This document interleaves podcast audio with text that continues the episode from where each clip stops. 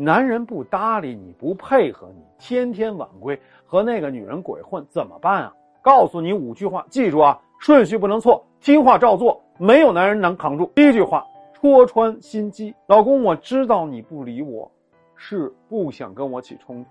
你觉得呀，只要不理我，我就没辙了，我就不会来烦你了，你就可以混过去。你看，第一句话你就戳破了对方那点小心思，男人就很难再装下去了。第二句话，告知结果。我告诉你，你这个行为很危险。你以为躲过了风头，你以为压制住了我。我告诉你啊，现在我还能用我的理智来压抑我的怒火。最后一次跟你好好说话，但如果你继续跟我这么冷战，我就压不住了。你知道吗？我有多想报复你，报复那个女人。如果你接下来不跟我正面沟通，那恐怕你会为你今天的沉默后悔的。你看，你把最糟糕的后果告诉他。让他明白，他这种沉默没有好下场。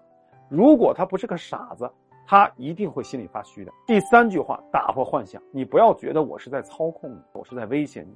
其实我是在告诉你，我们最后好合好散的机会。如果你不珍惜，那结果就是大家都完蛋。你不要以为我只是说说而已，我这次已经忍耐到极限了。我已经一个多星期都彻夜失眠了。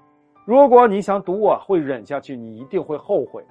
你看，我为什么要让你说这句话？因为你之前一直都是给他软弱可欺的印象。他听了你刚才说的第二句话，可能还会抱有一丝幻想，以为啊，你还会像以前那样半途而废、不了了之。你现在告诉他，这次你是来真的。第四句话，设置期限，我最多给你一天的时间，过了这一天啊，你还是这个样子啊，我就采取行动了。到时候你别怪我无情。为什么要跟男人这样说话？因为任何的需求啊。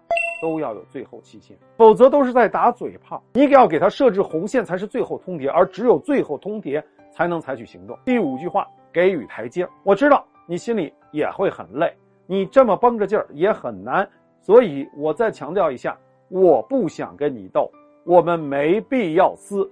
我希望大家用最小的麻烦解决问题。你看，你把狠话说完了，给他一个台阶他不必为了面子跟你死磕。